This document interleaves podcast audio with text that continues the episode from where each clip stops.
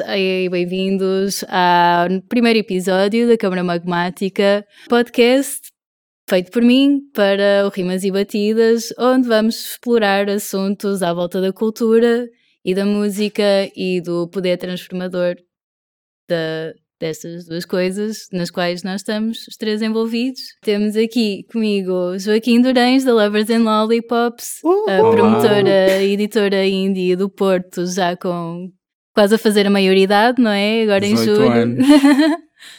e temos aqui Alia, a.k.a. Lava, do coletivo Arcana, que são um coletivo, assim, babyzinho cá do Porto, começou há cerca de quê? Um ano, dois um anos? Um ano e tal. Pois, baby. Little baby. Mas que está cheio de sangue na guerra, cheio de power a fazer coisas para dar assim um tapa na pantera da noite do Porto Ai, e arredores. Porto e arredores e pronto, Lisboa e por onde, por onde vocês forem convidados a fazer as vossas. Pois, a gente normalmente vai mais para Lisboa e Porto, mas o mundo é o, é o destino final. Exatamente.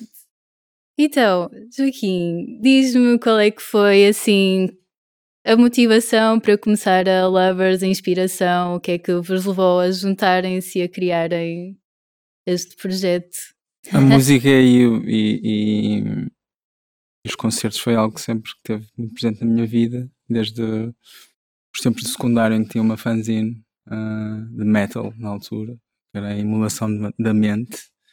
Uh, emulação da mente. Sim, então eu calcorreava o país inteiro à procura daqueles concertos extremos que ninguém queria saber e estava lá com o meu gravador, apontava, fazia a review do concerto, depois ia ter com as bandas não tinham faz nenhums, fazia entrevistas, então andava sempre assim um, à procura assim da next big thing, daquele underdogs da, da música.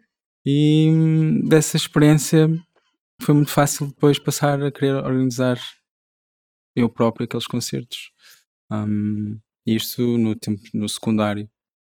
Em Barcelos. Em Barcelos. Barcelos. Not. Not. Meu melhor amigo de Barcelos. Ok. Como é que em Barcelos surgiu essa curiosidade e essa vontade de andar à procura destas bandas? É que tipo, eu sendo também pessoa terrinha pequena, eu sei que é muito difícil às vezes uma pessoa ter esse estímulo para ir atrás hum. dessas. Tipo, como é que chegaste? Não, Barcelos é, é, é assim uma cidade peculiar porque sempre teve muita, muitos artistas e muitas bandas a acontecer. Em Barcelos, basicamente, ou jogavas futebol ou, ou fazias uma banda. e de repente havia certos fenómenos que hum, impulsionaram também muita gente a fazer música, que era, sei lá, bandas como os Astonishing Urbana Folk, que foi uma banda que tocou no Paredes Couro em 96.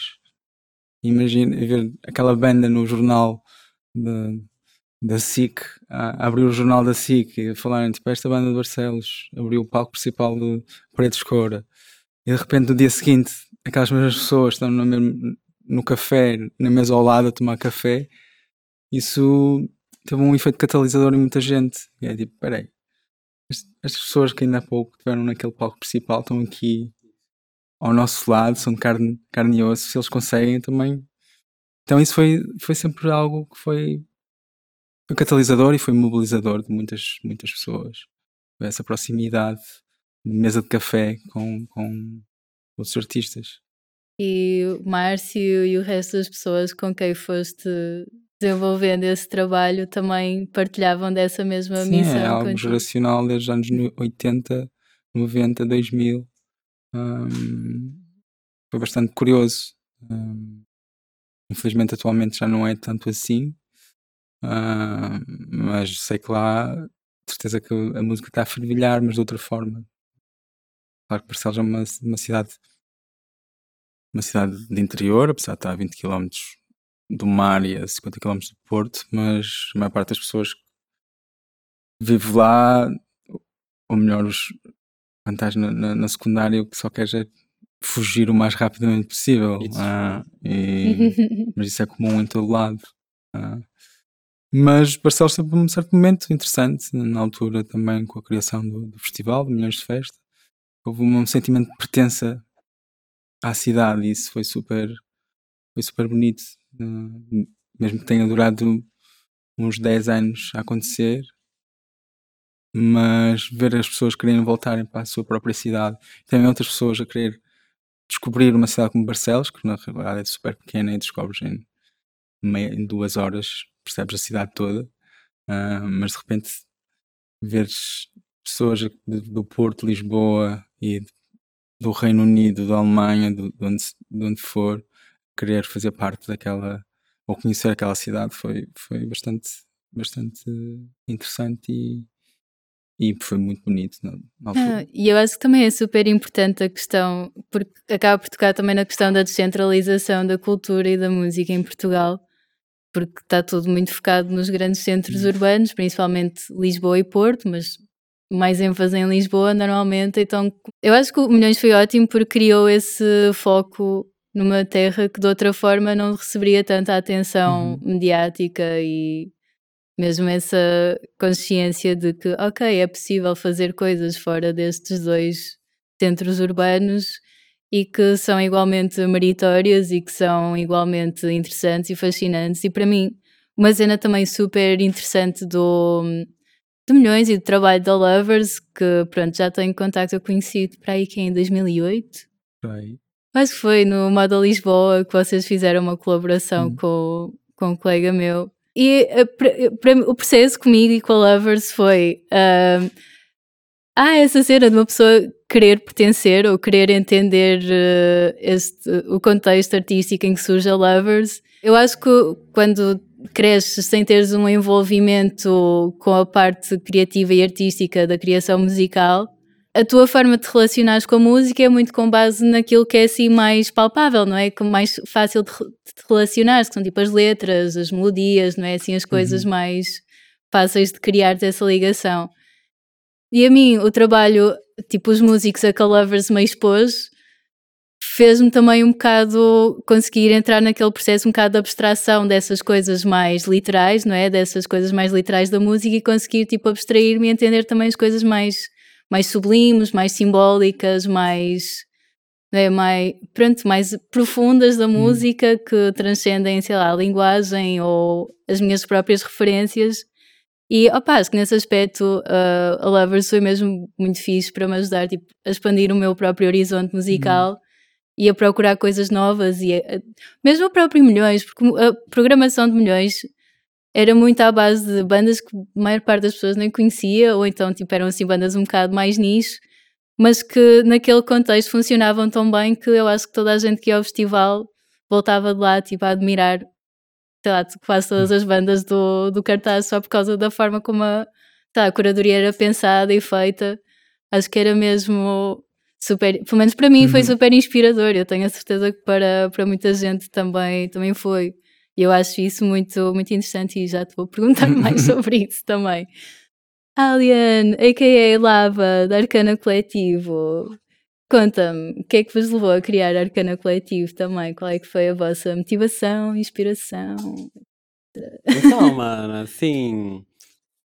Muito feliz de poder estar contando isso. Primeiramente, queria agradecer a, a, o convite para estar aqui hoje, porque Ei. esse projeto é belíssimo.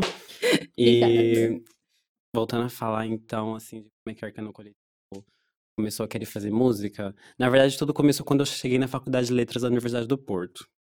Porque letras? eu queria. Estudar letras primeiro? Quer dizer, não ainda estou no processo, né? De acabar esse curso de História da Arte. Mas entrei, acabei entrando numa faculdade, Faculdade de Letras, em História da Arte. E conheci uma pessoa lá, que é o Bruno, uh, Jade, nome artístico. E a gente se juntou um dia na frente do, do Teatro do Rivoli, numa loja de discos tem ali do lado. A gente sentou no café e aí conversando, conversando, conversando, conversando, conversando sobre arte, sobre drag queens, sobre transformismo, sobre identidade de gênero, sobre juventude, blá blá blá blá. Foi tipo um acumular de coisas e que já tinham, na verdade, sido conversadas por nós e com nossos colegas da turma antes. Mas a gente nunca tinha sentado e realmente pensado em criar alguma coisa junto, mas por sermos estudantes de História da Arte, a arte sempre estava nos nossos, nossas conversas, nos diálogos. Então, nesse dia específico, nunca me esqueço, a gente teve o, o início de fazer um projeto chamado Aura, Casa Lady Gaga. Hum. Que ela tem uma música chamada Aura. Hum. E nós dois, pronto, eu não gostava. Eu tava começando a gostar de Lady Gaga bastante. Mas o Bruno já gostava há muito tempo e é muito, tipo, muito fã. E aí foi esse processo de esse pre- projeto inicial, que ia se chamar Aura, que era uma mistura de J7 com música gravada. A gente não sabia muito bem até onde ir, porque a gente nunca tinha brincado com música, de fato. Eu não sei tocar nenhum instrumento musical, ele também não sabe. Então a gente só queria fazer música por gostar de música, gostar de ouvir música. E alimentando esse, pronto, esse, essa identidade pop, digamos assim. Sempre teve muito atrelada a ele e sempre atrelada a mim. E a gente tem uma artista em comum que a gente tava conversando ao mesmo tempo desse universo. Ele me apresentou Lady Gaga, Carla XX, Carolina Polachek, esse hyperpop, outro universo que eu nem sabia, não fazia a mínima ideia de quem elas eram. E eu apresentei pra ele a Linda Quebrada, que é uma artista travesti preta lá do Brasil. Assim, icônica, né? Acho que todo mundo conhece o Sim, trabalho sim, dela. sim, sim. E pronto, a gente se apaixonou juntas por. Eu me apaixonei pelo rapper pop, pelo pop. Ele se apaixonou pela Linda Quebrada. Então a junção disso é Arcana Coletivo. Nasceu dessa forma. E aí eu diria que, pronto, Arcana Coletivo nasceu mesmo dessa paixão dessas, desses duas vertentes musicais. A música pop, com Lady Gaga, Charlie XX, não sei o quê. E essa música experimental brasileira, underground, que hoje tá tomando um patamar para fora do underground, diria eu. Mente além da quebrada depois do Big Brother e assim Hum. também. Graças a Deus também, porque muita gente do Brasil agora conhece o nome dela. Ahn, mas, yeah, diria que foi mais ou menos por aí. O nosso, nosso processo de iniciar o que é que ia fazer música. E aí chegou o Davi também, que é o nosso produtor, ex-produtor, que fez algumas músicas iniciais, que ia estar no nosso conceptualizado álbum Baile de Peruca. E a gente foi pra casa dele na semana seguinte, a esse, essa conversa na frente do teatro. E aí, a partir desse dia, foi fazer música e tá na casa do Bruno fazer música, ir pra casa do Davi fazer música, só que com ele, no caso. E aí, a partir daí, eu e o Bruno fomos conseguindo entender um pouco melhor o que que é fazer música, o que que é ser DJ, o que que é um BPM, o que que é um beat matching, o que que é um, um sample, blá blá blá. E aí, eu diria que a música na minha vida e na vida de Arcano Coletivo nasceu dessa forma.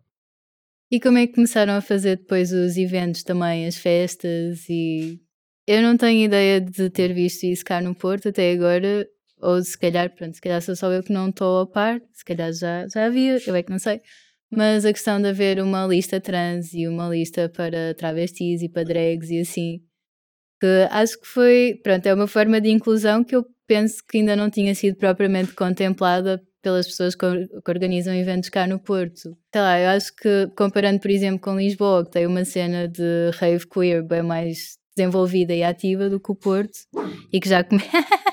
e que já começa a ter aí em conta essas, essas questões, não é? De querer tornar as festas mais, mais inclusivas e acessíveis. Ah, o que é que vos levou também a, a começarem a pensar nas, nas coisas dessa forma cá? Como é que os eventos começaram? A gente começou. Lembro, pra ser bem sincero, já foram tantos nesse ano. Foi na Jubilant Relay? Foi no Jubilã, exato. Começou no Jubilã, cá entrava, é, experimental, assim que a gente chamou na época. 2.0, eu acho. Entrada experimental 2.0. Foi, é um espaço, um, na verdade, eles existem ainda, mas já não tá na mesma gerência que tava na época. Ah, que era uma amiga minha que tava. Mas ahn, a gente queria fazer música queria apresentar música acima de tudo também. Como a gente era novo, era muito difícil conseguir com que as pessoas olhassem pra nós. Então, a partir disso, a gente achou que era muito mais viável começar nós fazendo nossos próprios eventos do que estar sempre à espera de, enfim, outros lugares chamarem nós Para fazer, pra as, fazer coisas. as coisas. Então, me lembro que o primeiro DJ set que a gente foi convidado pra tocar, o que deu essa, essa energia, foi mesmo a Faculdade de Letras. É Porque sério? foi. Porque o, o tio do bar, o tio do bar da faculdade, sabia quem a gente era, gostava do nosso, nosso estilo, achava a gente mais diferente do povo de lá. E assim, então teve um dia que a gente tava sentado no café da escola e ele veio falar com nós, falar tipo, olha, vocês têm cara de ser artistas, não sei o quê, vocês tocam alguma coisa. E a gente tinha comprado uma Dig Controller há pouquíssimo tempo. A gente foi na escola, num churrasco, se eu não me engano, e aí foi horas e horas da gente tocando pra, enfim, esses alunos da faculdade, Charlie XX, pop.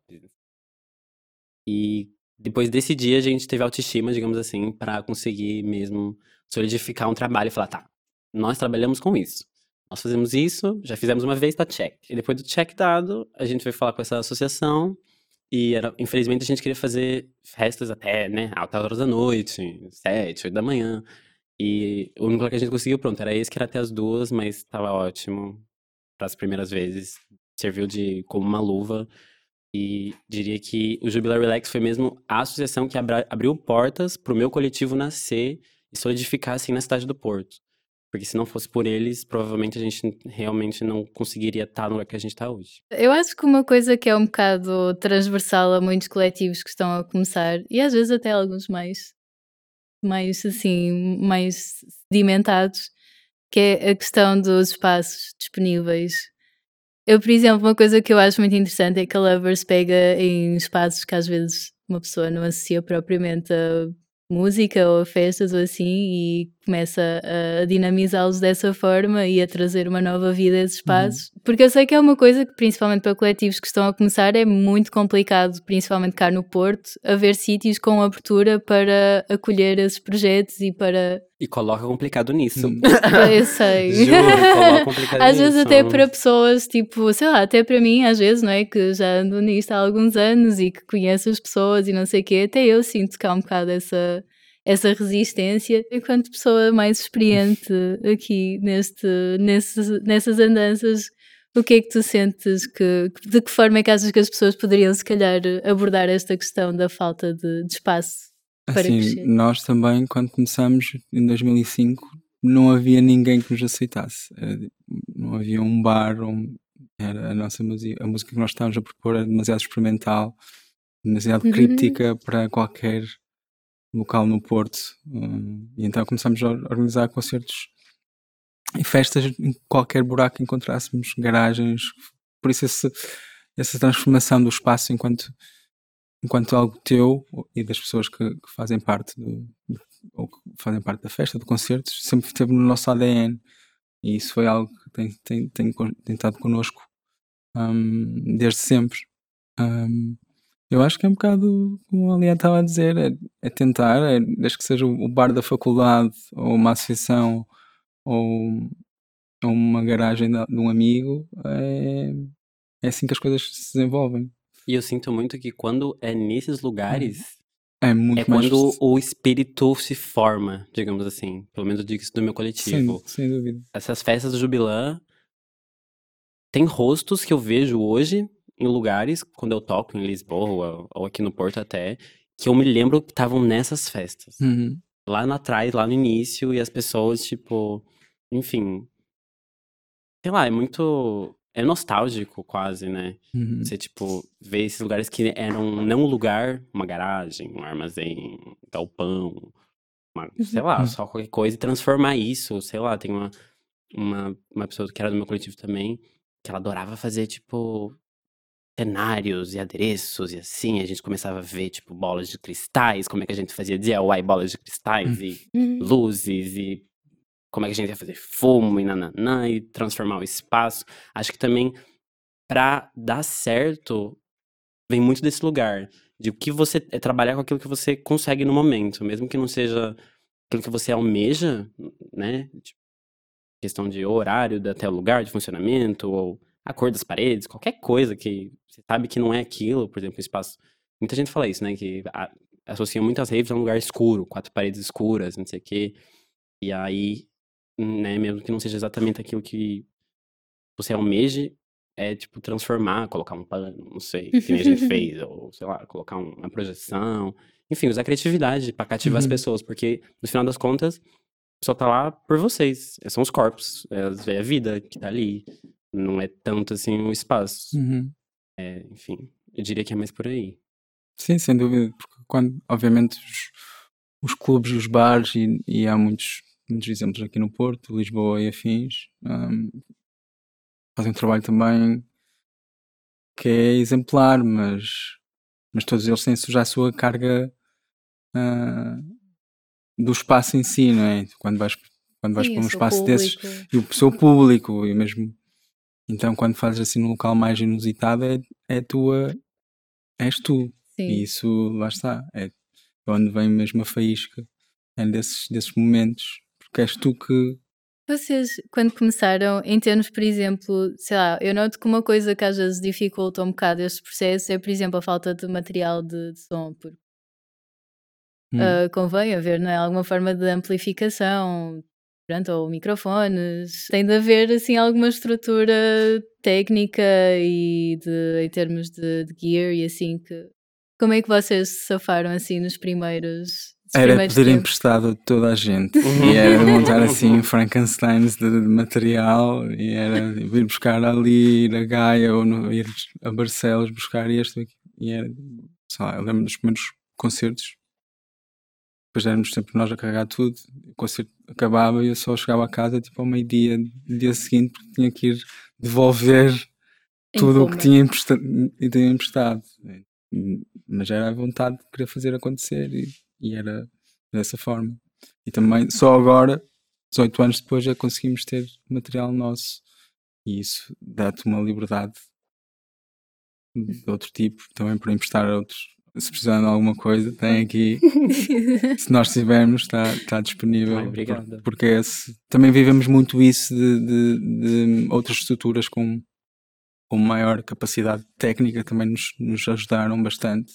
Portanto, só faz sentido que agora que também, obviamente, não é muita coisa, mas o que tínhamos também seja para partilhar. Isso é super importante.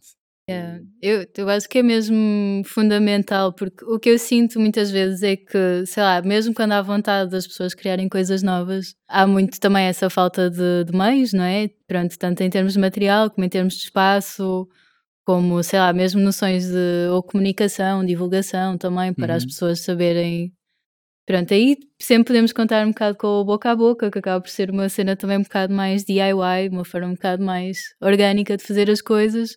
Mas yeah, eu acho que falta um bocado, às vezes, se calhar, uma, uma estrutura onde estes coletivos mais novinhos possam recorrer não só por essa parte mais material, mas também por uma parte um bocado de, de mentoria também, Uhum. de orientação. Às vezes mesmo com coisas pequenas, sei lá, workshops de beat matching e de tipo ensinar a mixar as músicas, por exemplo. É verdade. Sinto Hum. que eu, por exemplo, quando estava em Lisboa, na Rádio Quântica, faziam workshops gratuitos para ensinar tipo, pessoas que quisessem aprender a passar música, para aprenderem essas bases. E eu sinto que foi uma coisa que fez mesmo muita diferença para, para o ecossistema cultural da cena queer em Lisboa. E eu sinto que aqui no e eu, sinto que aqui no Porto, pronto, às vezes fa- falta um bocado essa, essa estrutura mais base para as coisas serem nutridas e poderem começar. E eu sinto que aqui no, no eco- aqui no Porto, se formos pensar no Porto assim um bocado como um ecossistema, eu sinto que, há, que as pessoas do Porto são extremamente criativas, são super desenrascadas, porque acho que, por exemplo, mesmo comparando com Lisboa, sinto que no Porto há, para além de haver menos público, porque são menos pessoas na cidade, ah, há também menos recursos disponíveis, há menos apoios, há, as pessoas não veem tanto a arte como aquela cena institucional que te pode suportar ah, e que te pode levar mais longe, não é? Aqui o pessoal faz as coisas muito na base do pronto, olha, vamos fazer porque queremos, porque queremos muito que isto aconteça e é tudo muito automotivado. Mas sinto que isso às vezes também, como há mais falta de recursos e mais falta de, pronto, lá está, de público e de pessoas para apoiarem esses projetos, a sensação que me dá é que às vezes também há um bocado quase que. Pronto, os grupos que existem acabam por ser um bocado mais fechados sobre si próprios por causa dessa falta de recursos, calculo eu, como, pronto, acabam por se apoiar mais dentro do, do seu próprio grupo ou grupos que estejam assim mais associados e às vezes não há tanto essa plasticidade e essa ah, esse fluxo de, de, pronto de apoio e de interesse e não sei quê entre os coletivos Uma interseccionalização, né? Hum, eu não sei se vocês sentem esse por exemplo vocês que estão a começar sentem essa essa falta de cooperação se calhar entre os grupos de pessoas criativas cá no Porto ou, ou é tudo da Assim, minha cabeça eu sinto muito, muito mesmo. Existe muito. Assim, eu diria que o que difere o Porto de Lisboa é que eu acho que em Lisboa já tem os, digamos assim, os núcleos selecionados. Digamos assim, já tem os coletivos que fazem coisas, já tem os coletivos que já têm espaço para fazer coisas. Não, não. Aqui no Porto, sinto que é uma coisa mais hierárquica e não tanto, não tanto, não sei, horizontal, não é uma coisa mais vertical do que horizontal. Porque, por exemplo, eu diria que a Arcana Coletivo, para chegar onde ele chegou, Lisboa teve que primeiro nos levar para lá. A gente primeiro teve que ir para Lisboa. Já, eu já toquei muitas vezes mais do que Lisboa, até do que no Porto. E eu sou daqui, quero fazer coisas aqui. A gente sempre quer fazer coisas aqui. E precisei ir para lá para conseguir fazer as coisas lá, para depois vir para cá e eu acho que é tipo ser, digamos assim, validado. Hum. É que vocês me entendem. Do tipo, check. Já fez, tá aceite. Então, ah, vou fazer aqui essa coisa. E obviamente que né, mercado da arte em geral, felizmente, funciona dessa forma. Mas, sendo bem sincero, eu acredito que essa, por ser um lugar mais pequeno, os rostos são mais familiares, acho que devia ter mais essa, esse sentido de ajuda mesmo, de abrir espaços, nem que seja para, sei lá, ver se dá certo, se não dá, you know, só pelo menos uma vez, ou chamar para fazer algum projeto, ou juntar para fazer um, um EP independente, porque eu sinto que Lisboa, por exemplo, tem muito isso, de tipo, pessoas se juntam, fazer um EP, vou lançar pela minha label, alguma coisa assim, aí já vai tornando um pouco mais essa esse tecido social flexível. E aqui eu sinto que mesmo assim, até entre os músicos, trazendo os DJs, é um pouco mais, digamos assim, cerrado. E é uma coisa que eu me preocupo muito em abrir, por causa disso mesmo, de tentar selecionar os mais variados grupos de pessoas para estar, tá, por exemplo, na minha festa. Lista trans, isso para pessoas é, drag, isso pessoas que não têm dinheiro mesmo para pagar a entrada da festa. Então, para fortalecer ainda mais o tecido social das pessoas que já gostam, já fazem, já apreciam o trabalho, para aquelas que, enfim, algum dia precisarão de, ou de, enfim, ajuda para tentar procurar espaços, tentar procurar novos coletivos para conseguir trabalhar juntos e assim. Então acho que faz muito sentido aqui no Porto, por ser também um lugar menor e os rostos serem mais familiares, as pessoas ajudarem, o que não acontece. Hum. É uma crítica, mas it's true. I said it. Period. Qual é que é a tua percepção? Sim, talvez o percebo que o ecossistema de Lisboa é muito mais, mais complexo, se calhar, com, com o Porto, que é muito mais pequeno. Um, e, e isto eu falo, mas isto eu falo da, da experiência que nós nós temos também é um clássico. Normalmente tens que ir para fora, nem que seja para Lisboa, para seres validado por hum, seja no Porto ou, no, ou, em Lisboa também sofre às vezes a mesma, a mesma questão, deste, desta questão de teres que ser validado fora para, para que. Hum, e no caso de Lisboa, fora mesmo de Portugal. Sim, exato. sim. Uh, uh, eu sinto no Porto, sim, há uma série de.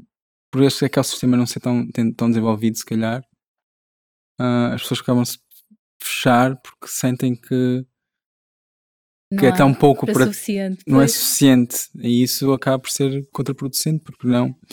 Porque na verdade quantas mais pessoas conseguires envolver maior a rede ficará e mais, mais força terás para, para, para desenvolver os teus projetos. Um, e por isso também nós enquanto estrutura também não, nunca olhamos primeiro nós nunca olhamos para a música enquanto música feita em Portugal, ou música portuguesa, ou música, nunca foi uma questão. Ou música feita no Porto, ou música feita em Lisboa. Para nós foi sempre uma forma. De... Nunca olhamos para a geografia enquanto, enquanto, enquanto temática ou enquanto um, fator, né? fator.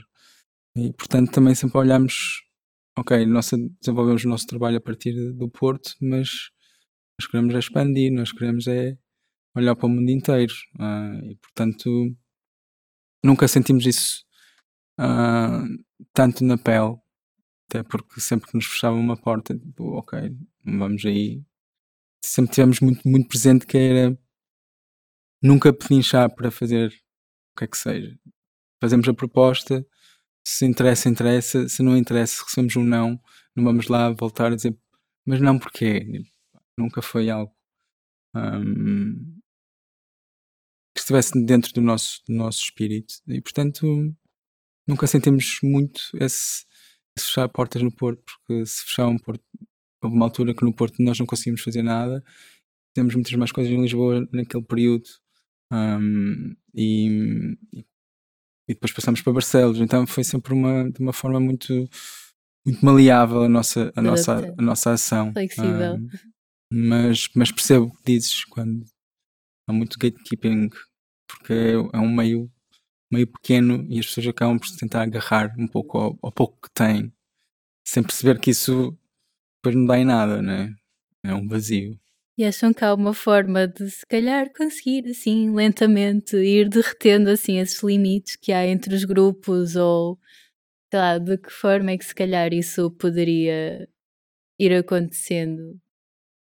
Eu sinto que estes, todos estes espaços que estão a abrir nos últimos tempos de ateliês de artistas, um, geridos coletivamente, no Porto já teve, teve mais impacto que teve nos últimos anos e agora está a voltar. Acho que isso poderá ser muito mais interessante para criar esse, esse tal ecossistema e não ficarmos só um, só conectados com os apoios da Câmara Municipal do Porto ou com os cinco locais de concertos e clubes que temos na cidade. Uh, que, ok, mas precisamos de mais. E eu, eu sinto que estes, estes novos espaços, geridos da forma como estão a ser geridos e a, criar, e a serem criados um pouco por toda a cidade, vão ajudar uh, bastante esse, essa, um, essa disseminação, disseminação e, e cruzamento. Tu notas que, pronto, como já andas nisto há muito tempo, uh, notas que no teu trabalho tem tido algum impacto esta questão da gentrificação que está assim, pronto, a comer Lisboa, que está a começar também a comer o Porto, é porque, sei lá, por exemplo, eu lembro-me que há uns anos valentes atrás a zona das, das galerias, uh, sei lá, vocês chegaram lá a fazer concertos e a fazerem festas e não sei o quê, que os espaços lá tinham essa abertura para ter assim uma programação um bocado mais diferente. E neste momento, sei lá, não estou a ver o público neste momento frequenta as galerias uh, aderir a uma programação da hum. Lovers, por exemplo, ou pelo menos se aderissem a ficar mesmo tu notas, tipo, notas que isso afetou de alguma forma o vosso trabalho ou simplesmente foi, pronto, uma, um mote para procurarem outras, outras alternativas? Ou sentes que, tipo, tem sido alguma, de alguma forma um entrave para vocês ou não tem notado essa, esse impacto?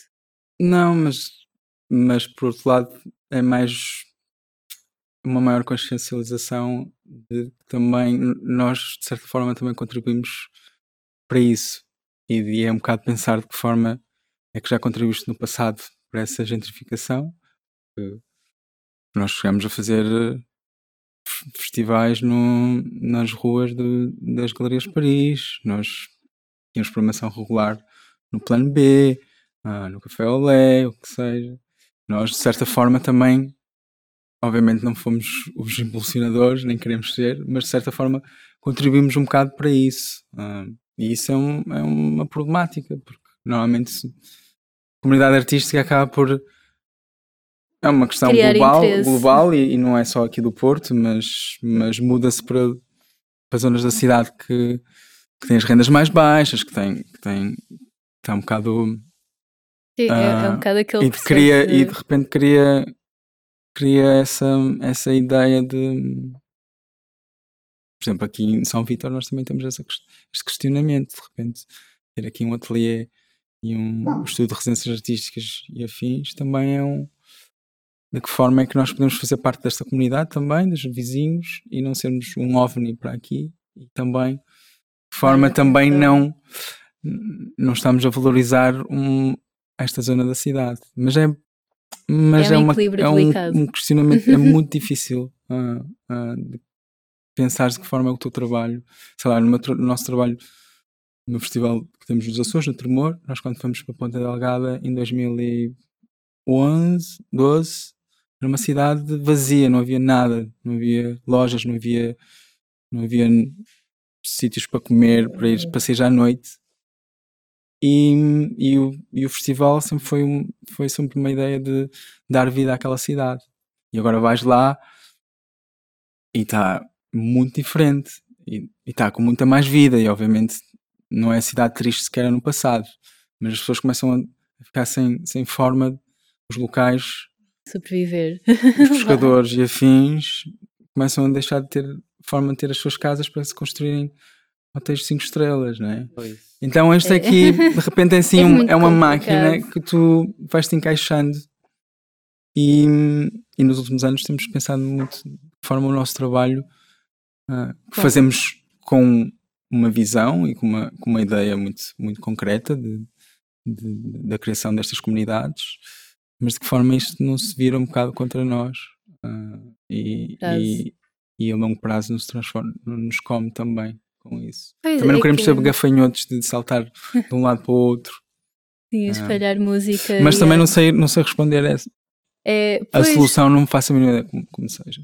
É mesmo, não, mas eu também eu tenho tido os mesmos questionamentos à volta desta questão da, da gentrificação, porque lá está, eu acho que a, a forma como ahm, a cultura é feita neste momento, a cá em Portugal, não é? Que para começar está sempre muito dependente dos apoios e depois é instrumentalizada pelos órgãos de governo para, pronto, para mercantilizar e comodificar as cidades e as pessoas e as criações artísticas, não é? Em vez.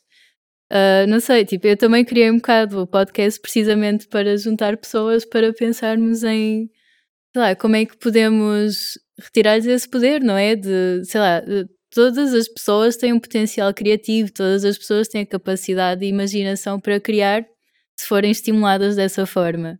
E eu acho que nós, enquanto pessoas, agentes culturais, de alguma forma, mais DIY ou mais institucionalizado, que, eu não considero também que, Hum. pronto, sei lá, o trabalho da Lovers é super importante e super eh, defining para, para o Porto, mas eu normalmente associo tipo a ser, eh, instituição a uma coisa quase mais pesada, mais académica, mais rígida.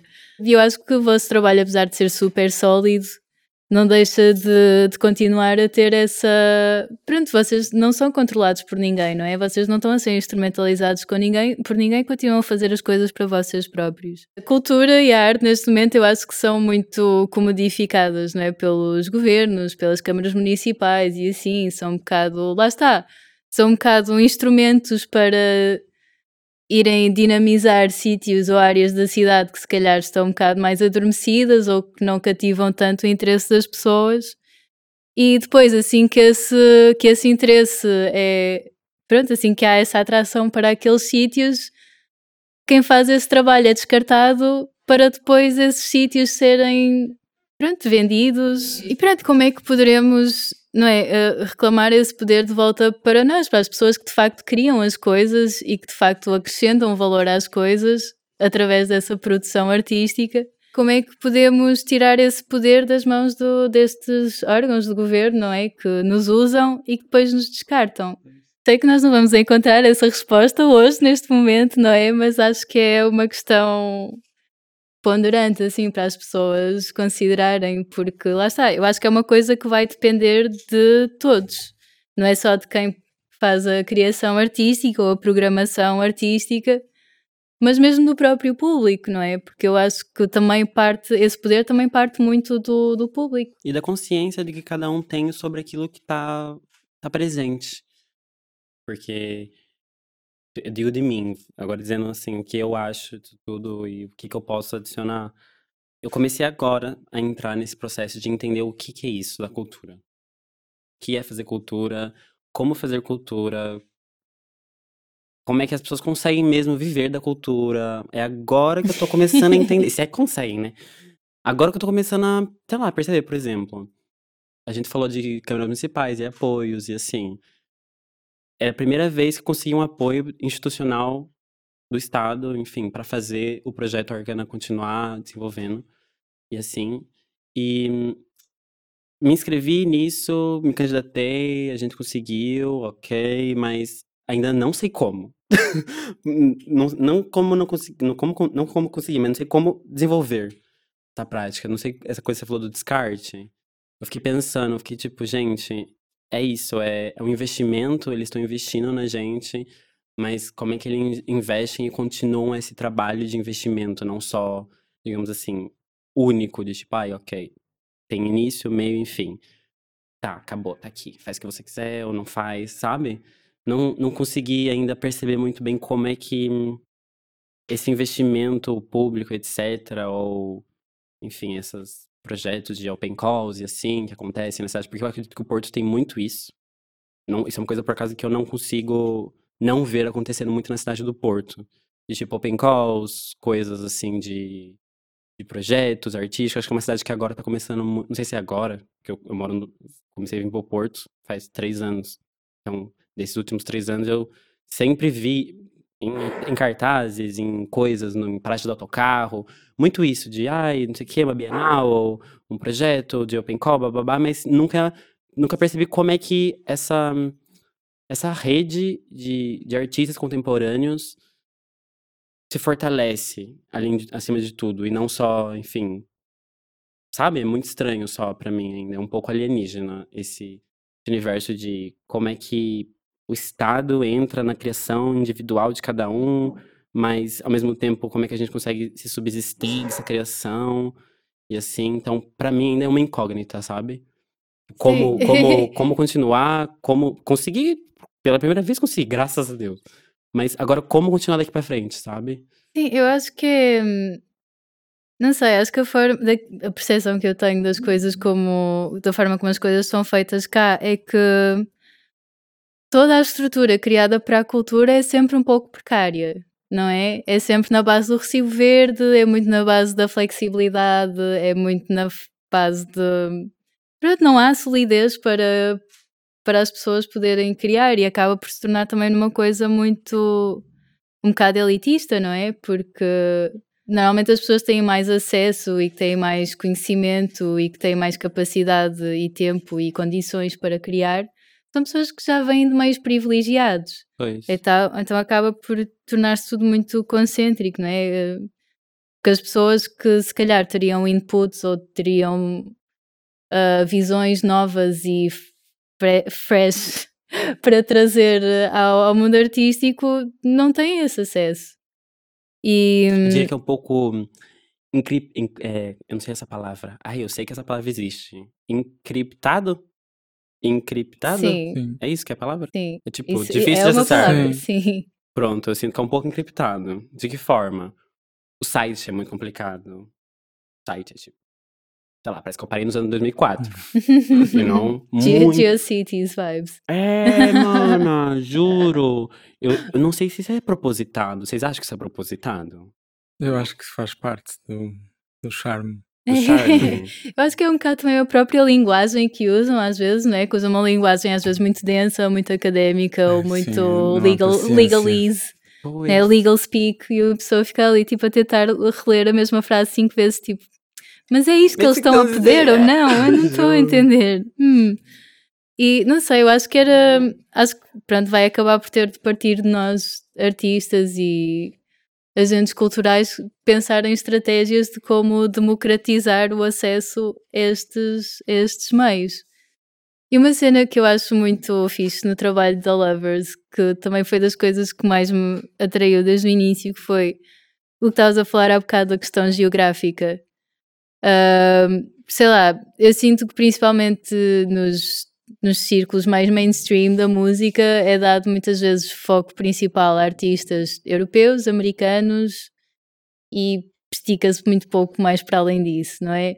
Perceber que é muito precário tudo, uh, mas acima de tudo nunca ficar dependente de uma só estrutura ou, ficar só dependente daquele apoio específico. É tentar a tua teu trabalho que tu que tens a apresentar seja contaminado por vários registros diferentes, porque se ficas só conectado com aquele apoio em específico, primeiro vais dar, se não conseguires, vai ser uma desilusão enorme, e depois, se mesmo que conseguires, ficas sempre refém de, de, de formulários e de, de relatórios que, é vão, que vão basicamente tirar a vontade, nem sequer de concorrer a mais, é mais de a vontade de viver. Mesmo. Já tive nessa situação. É mesmo, porque é que eu estou a fazer isto mesmo? Um, Era atrás dos apoios. todos. e portanto é muito bom teres, sei lá, sen- sentires que tens muito por onde jogar e muito por, onde te apoiar, obviamente. Acho que essa, essa maximização dos teus recursos acho que faz muito parte. E, e quando não há, não há apoios, não há nada melhor do que, do que fazer um concerto ou uma festa e pagar os artistas com o teu próprio dinheiro. Ou com o dinheiro que, a gente, que, as, que as, as pessoas pagaram as entradas. Isso, tipo, essa troca direta é, é das coisas mais mais bonitas, na verdade. É sem, sem um, apoio X ou Y de, de, de uma Câmara ou do, do Estado português, mas não, é uma troca. Tipo, estas pessoas queriam, queriam ver este artista e tu só, és, só estás a canalizar não, é? esse apoio. Como é que achas que poderemos captar mais pessoas para contribuírem para essa. É complicado, até porque os preços que nós praticamos de, de entradas e fins, normalmente é, nem dá para pagar ao técnico de som, né? E se aumentas, se aumentas o preço, obviamente das- o público também não tem muito poder de compra, então é uma. É uma. É um, É Entras num loop muito complicado de sair. Enquanto não, as pessoas não tiverem melhores condições de vida, também não vais conseguir ah, pôr o preço isso. maior, não vais conseguir pagar melhor aos artistas. É de repente entras aqui numa espiral Yeah. de onde não sais. Né? Nossa, você falou tudo agora, isso é verdade. Se não aumentar, pod- se as pessoas não poderem pagar, não tem como a gente também aumentar o valor pra pagar de uma maneira mais justa. Sim. Muito isso. Eu sinto que Lisboa é muito caro pra sair à noite. Eu digo de mim. Com as minhas qualidades Hum. financeiras, eu acho sair em Lisboa muito caro. E o Porto tá começando a se tornar um pouco, digamos assim, mais normal. um- uma entrada de um, de um lugar a 8 euros, coisa assim. Isso me assusta muito. Não vou mentir, isso me assusta muito. Porque vai aumentando basicamente as pessoas. Vai mudando o ciclo social, camada social, enfim, que aquela festa, ou aquele clube, ou aquele evento adere, né? As pessoas que aderem àquilo. Então é muito complicado isso. Sei lá, me. Tô pensando muito nisso ultimamente. Eu também tenho pensado muito nessa questão, porque ao mesmo tempo é para as pessoas também terem consciência do poder e da capacidade que têm individualmente para mudar ah, pronto, o contexto em questão. Acho que a cultura acaba por ser um instrumento muito importante também para desenvolver essa, essa consciência e, e a imaginação das pessoas também, de conseguirem imaginar como é que será uma sociedade mais mais funcional, não é? Em que não, em que não temos tipo uma desproporção e uma distribuição tão tão má tanto que do, dos recursos, de dinheiro, de bens, etc. Não é? Está tudo muito concentrado numa minoria e a vasta maioria tem, não tem nada, não tem muito por onde, por onde se agarrar e essa polarização é cada vez mais acentuada e as pessoas têm pronto, co- começam a cair um bocado numa, num, num poço de desespero, não é? Porque as coisas não estão a melhorar, não sabem o que podem fazer para melhorar, porque o guião que lhes foi dado para a vida delas não, não se adequa àquilo que estamos a viver agora, não é? E não é? as pessoas começam a ficar também sem saber o que fazer, e eu acho que nesse aspecto a música, por exemplo, ou qualquer eh, criação artística que consiga de facto conectar com a audiência, é um instrumento super importante para conseguir dar às pessoas também ferramentas de como se adaptarem a esta nova realidade. Ou sei lá, eu acho que uma coisa super importante também é e que se perdeu, eu acho que também com pronto, né, os meandros do capitalismo tornou leva-nos a uma sociedade super individualista, não é? Em que cada pessoa acha que só através do seu próprio trabalho é que consegue vingar na vida. E a verdade é que a natureza humana é comunitária, não é? Nós sobrevivemos sempre através da cooperação uns com os outros. E a união é que fez a força. Não a Exato. individualidade. uhum. E então eu acho que a, né, a música e a cultura no geral têm muito essa capacidade de voltar a juntar as pessoas, mas neste momento as pessoas não podem aderir tanto a isso porque também não têm meios para pagar os bilhetes, para irem aos eventos e para poderem fazer parte dessa comunidade. Então é, é isso que me tem assombrado Uhum. ultimamente. É como é que nós saímos desta pescadinha de rabo na boca? Como é que nós Sim. conseguimos arranjar uma, uma eu, solução para isto? eu gosto muito de São Paulo. Cidade de São Paulo, a cena queer de São Paulo. Rave, porque quando eu, eu saí do Brasil com 15 anos. Tenho 20. Então eu não saía lá à noite. Não conhecia nada de clubes. Não... Pronto, tenho 15 anos. E quando eu vim pra cá, eu conheci a Rave de São Paulo à distância. Vendo podcast, vendo as minhas artistas favoritas cantando e indo tocar nessas festas e assim. E aí, quando apareceu isso da lista trans, da lista não binária, que é- são várias coisas. pode- a sua lista pode ter várias coisas na festa, por exemplo. Pode ser lista trans e ou não binária, aniversariante, drag queen e PDT? PDT. Pessoas com deficiência. PCD. PCD. É isso. Normalmente são esses, digamos assim, esses cinco pontos. São as festas mais, mais utilizadas. Eu dou exemplo, por exemplo, daqui eu posso falar que é a Mamba Negra. Eles utilizam isso, a Baticu também utiliza essas listas, e assim, são dois coletivos negros, assim, ou negros e ou femininos, em sua maioria, que estão fazendo a, a mudança, digamos assim, radical no centro urbano de São Paulo. Porque as festas acontecem sempre no centro. E isso mudou muito minha cabeça porque eu pensava que qualquer, essa coisa da lista era qualquer pessoa trans, por exemplo, que mandasse mensagem pra página do Instagram ou mandasse e-mail, não sei o que, e entrava. E não é assim que funciona. É, eles pedem também aquela, aquela colaboração do público, do próprio público, de entender o seu fator social, não é fator social, eu diria, como é que chama? Teu contexto social. Contexto social mesmo, econômico, é isso. O contexto econômico para perceber se você é uma pessoa em que, enfim, realmente não pode pagar por aquela entrada e por causa disso, então, consegue essa lista, é, digamos assim, um, um fortalecimento duplo. Porque tem pessoas trans, por exemplo, que podem pagar por entrada de uma Uhum. festa. E ela vai lá e, por consciência dela própria, eles jogam isso basicamente pro público. Vamos supor, é que nem, sei lá, metros na Suíça. Acho que. um- Eu posso estar falando muita merda aqui, tá, gente? posso estar falando muita merda. Mas, tipo, acho que foi isso que me contaram, eu acho. Tem, tem uma cidade na Suíça que tem metros, não sei o quê, e não tem pica. Eu acho que o, o governo confia nas pessoas pra elas irem lá e pagarem o bilhete, porque estabelecem uma sensação de, ok, se vocês querem que a gente respeite vocês, então a gente vai respeitar daqui, não sei o quê. É basicamente como se fosse a mesma coisa dessas listas. Que é tipo, só mande mensagem pra página se você realmente for uma pessoa trans, uma pessoa não binária, um aniversariante, ou uma pessoa com deficiência, não sei o quê, que não tem condições pra pagar pra festa. Caso contrário, você vai estar mais prejudicando, na verdade, do que ajudando. Porque você pode estar roubando o lugar de uma pessoa que Uhum. precisa mesmo dessa lista. Uhum. Porque no caso da Mamba Negra já é uma festa tão conhecida, tão que eles já lotam a sala, provavelmente, logo na, na pré-venda, que eles já selecionam. Olha, a gente precisa, tem esse nível de lotação, por favor, seja uma pessoa justa, seja um cidadão de bem, e só mande mensagem pedindo seu lugar se você realmente não tiver ahn, condição econômica para. Ou seja, é uma lista para pessoas economicamente carenciadas. E depois, ainda assim vem esse fator de, da transgeneridade, que tem muitas pessoas trans que estão, infelizmente, numa situação de prostituição, para conseguir ganhar seu dinheiro.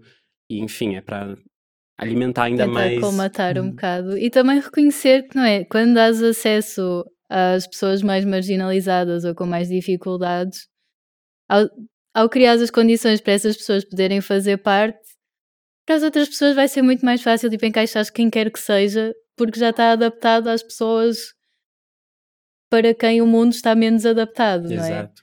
Então estás logo a criar espa- um espaço que acolhe toda a gente, toda a diversidade de pessoas.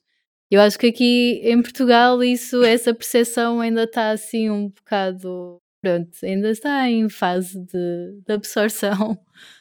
Ahm, porque sei lá, aqui mesmo as próprias cidades não são muito inclusivas, não é? Qualquer pessoa, por exemplo, com, com deficiência, alguém cadeirante, não é? Tem a cadeira de rodas ou assim, para andar, sei lá, tanto no Porto como em Lisboa, que são as duas maiores cidades, estão tramados.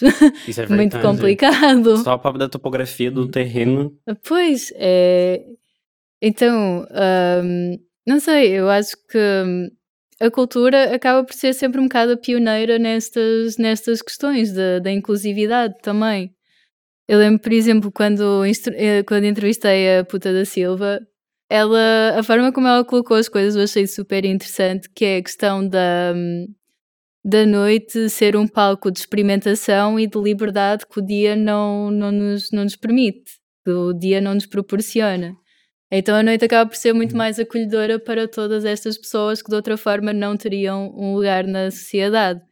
Então eu acho que isso também acaba por, enquanto pessoas da noite e da música e não sei o que, acaba também nos dar um bocado a responsabilidade de ver formas de como criar estes, pronto, estas novas, estes novos paradigmas para a sociedade, de certa forma. Acho que é uma grande responsabilidade, não é? Especialmente para as condições precárias que nos dão para, uhum. para criar esse, para imaginar esses novos paradigmas. Mas, no entanto, acho que é, não sei, acho que é uma coisa fixe uma pessoa também ter consciência e ir refletindo. E, e pronto, também é um bocado por isso que eu criei este podcast, mesmo para um número maior de pessoas poder também ir pensando nestas questões, porque lá está, acho que se estivermos todos juntos a pensar em, soluções em soluções para o mesmo problema, a probabilidade de encontrarmos uma solução é muito importante. Muito maior. É verdade, é verdade. e, e agora podemos voltar à Niega Niega, porque eu tenho muita curiosidade em saber como é que a Lovers foi lá parar.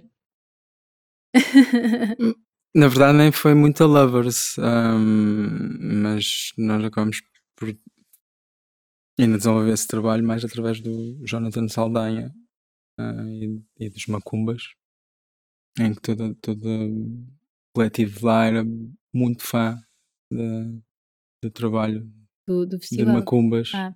ah, sério? Sim, eram super fãs e sempre achavam que, que o Jonathan era tipo perfeito para, para colaborar com uma série de músicos de lá.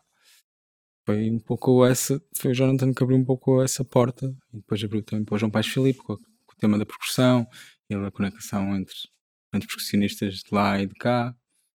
E pronto, foi, foi de uma forma muito, muito simples e muito nada, nada complexa. Foi uma, uma, uma vontade comum em colaborar que ainda hoje se mantém.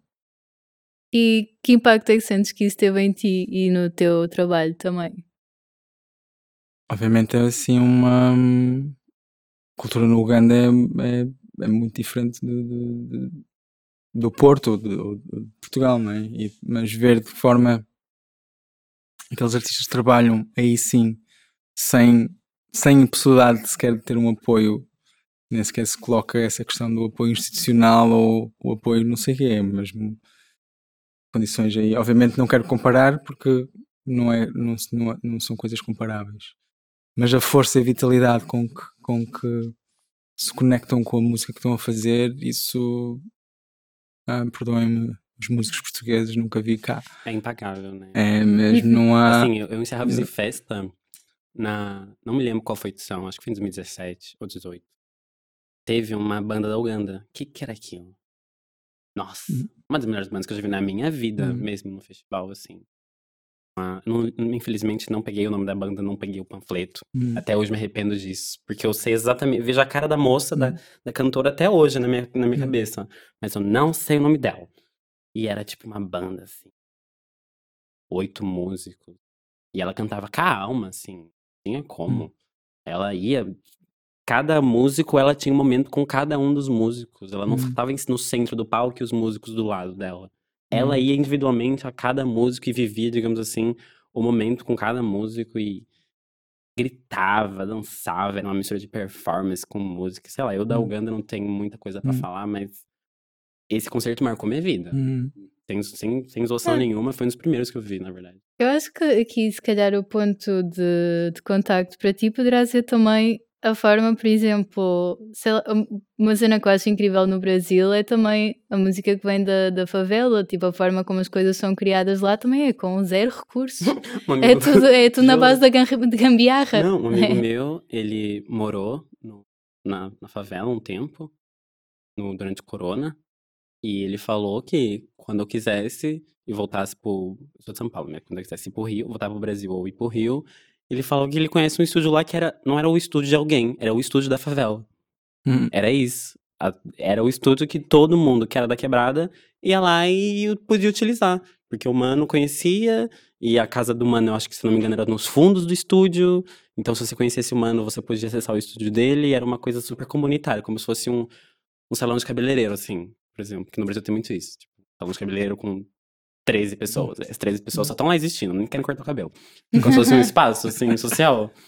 E aí, por acaso, é muito isso. Mas aí assim. está, é o que se devia haver também, algo tão simples que devia haver cá também, não é? Um estudo em que pudesse utilizar mais do que fundos e, e apoios a, a projetos.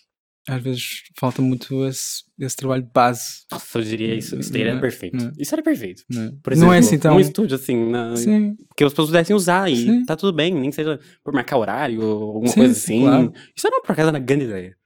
Sim. É, E e eu, por exemplo, sei que esse tipo de estúdios, esse tipo de iniciativas em sítios como a favela, não é? Acabam por depois também criar condições para, hum, para criar tipo um elevador social, não é? Para as pessoas da, da favela. Porque se. Pronto, depois também entra aqui a questão da apropriação e pronto, mas as coisas que são criadas lá para estas pessoas, tá, contribuiu para que muita gente saísse da pobreza e que também pudesse contribuir depois para, para o sítio de onde veio para melhorar as condições de todas as pessoas que lá continuam, não é? Também é muito eu isso. imagino que também é uma coisa de. Eu até, até esse dia tava pensando sobre isso. Tava pensando na artista que eu queria ser. Pensei assim, um dia. Ah, e se eu fosse escolher um artista que eu fosse? Se eu pudesse trocar de alma com algum artista de hoje em dia, quem seria? Pensando. Eu demorei.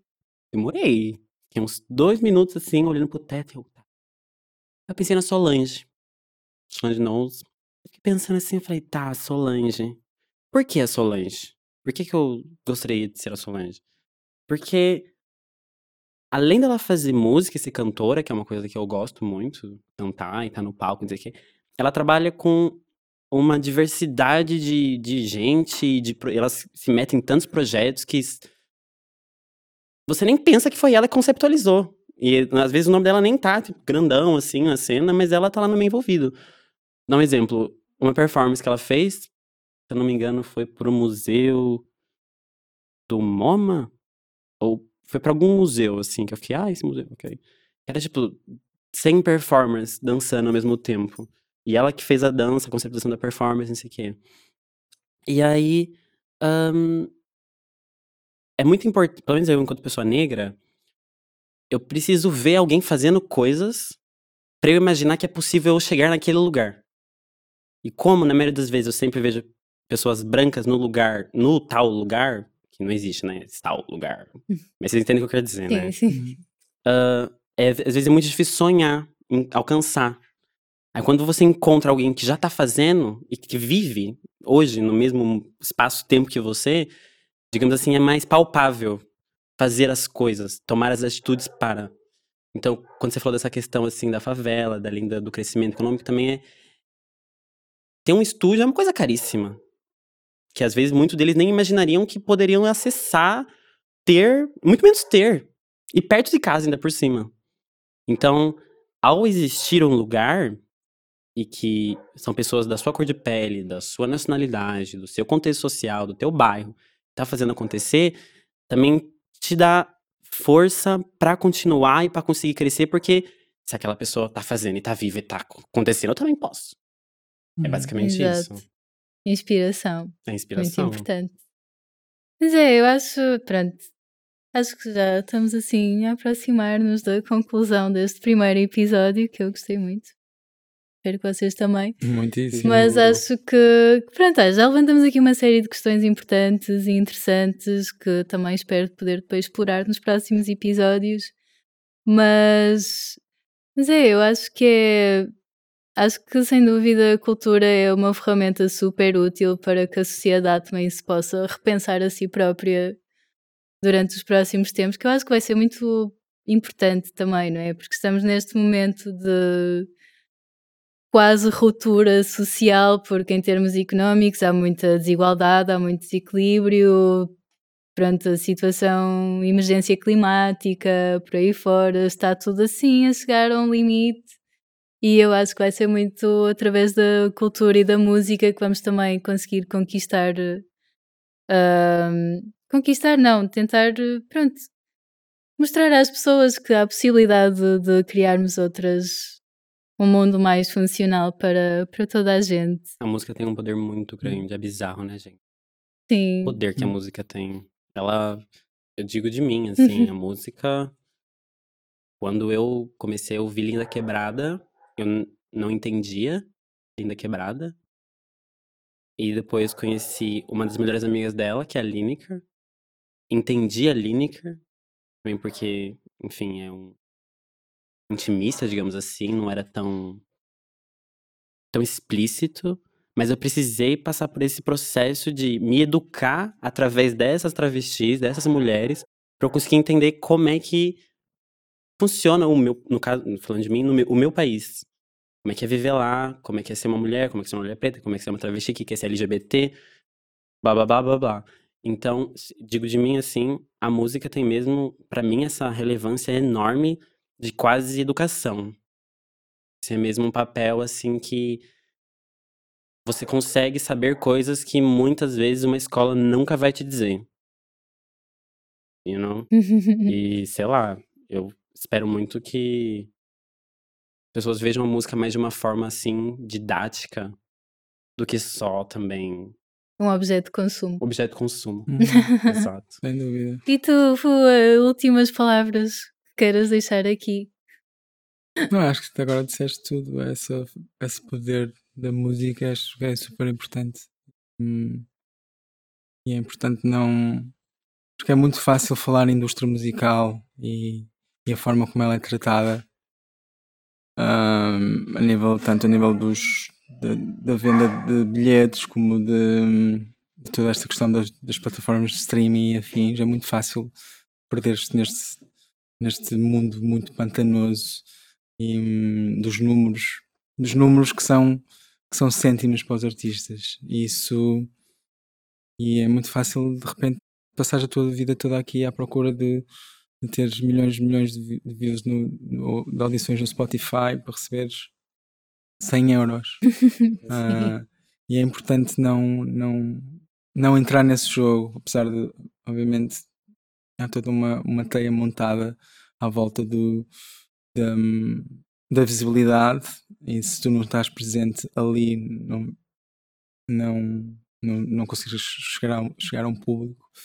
Mas eu não acredito muito nisso e quando e acredito que isto seja um bocado telhados muito de, de vidro e quando os artistas perceberem que lá está o poder que a sua música tem não, não passa por mega passa a mega mega empresas um, e quando conseguimos desbloquear isso acho que aí lá está essa criação de comunidades e essa força que as pessoas, uma comunidade e os artistas têm dentro dessa comunidade um, poderá fazer ainda mais, mais sentido e mais, ter muito mais força.